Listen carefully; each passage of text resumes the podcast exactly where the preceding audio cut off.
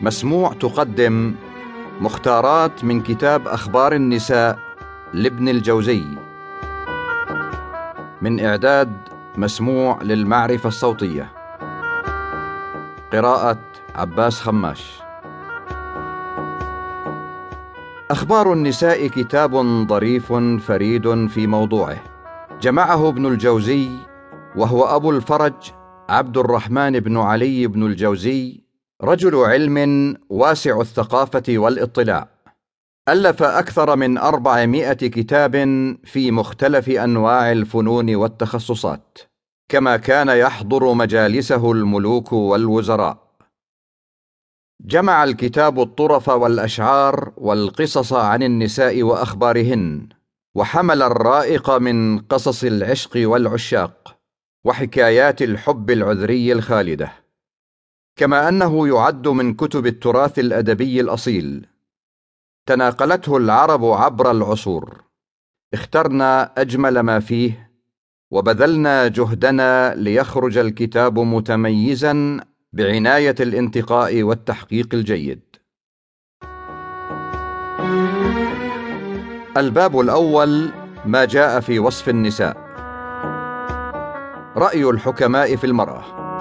قال بعض الحكماء لم تنه قط امرأة عن شيء إلا فعلته. قال الغنوي إن النساء متى ينهين عن خلق فإنه واقع لا بد مفعول قول أعرابي في النساء سئل أعرابي عن النساء وكان ذا هم بهن فقال أفضل النساء أطولهن إذا قامت وأعظمهن إذا قعدت وأصدقهن إذا قالت التي إذا ضحكت تبسمت وإذا صنعت شيئا جودت التي تطيع زوجها وتلزم بيتها العزيزة في قومها الذليلة في نفسها الولود التي كل أمرها محمود. ما يمنع نسيم الصبا؟ قال سليمان بن أبي سمح تزوج رجل من تهامة امرأة من نجد.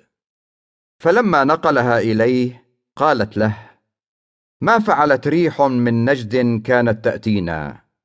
يقال لها الصبا ما رأيتها ها هنا؟ فقال يحجزها عنا هذان الجبلان. فأنشأت تقول أيا جبلي نعمان بالله خليا نسيم الصبا يخلص إلي نسيمها. فإن الصبا ريح إذا ما تنفست على قلب محزون تجلت همومها. أجد بردها أو تشفي مني حرارة على كبد لم يبق إلا صميمها. يزيد اشتياقا كلما حاول الصبر. روى إبراهيم بن حسن بن يزيد عن شيخ من ساكني العقيق قال إني لواقف بالعقيق وقد جاء الحاج.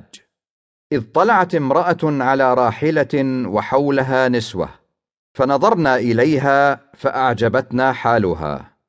فلما كانت حذاء قصر سفيان بن عاصم بن عبد العزيز بن مروان عدلت إلينا ونحن ننظر فنزلت قصرا من تلك القصور فأقامت فيه ساعة ثم خرجت فركبت ومضت وإن عينيها لتنقطان دموعا فقلت لأنظر ما صنعت هذه المرأة.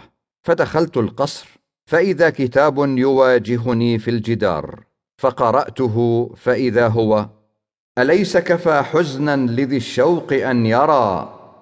منازل من يهوى معطلة قفرا. بلى إن ذا الشوق الموكل بالهوى يزيد اشتياقا كلما حاول الصبر. وتحته مكتوب وكتبته آمنة بنت عمر بن عبد العزيز وكان سفيان بن عاصم زوجها فتوفي عنها. مسموع صوت المعرفة.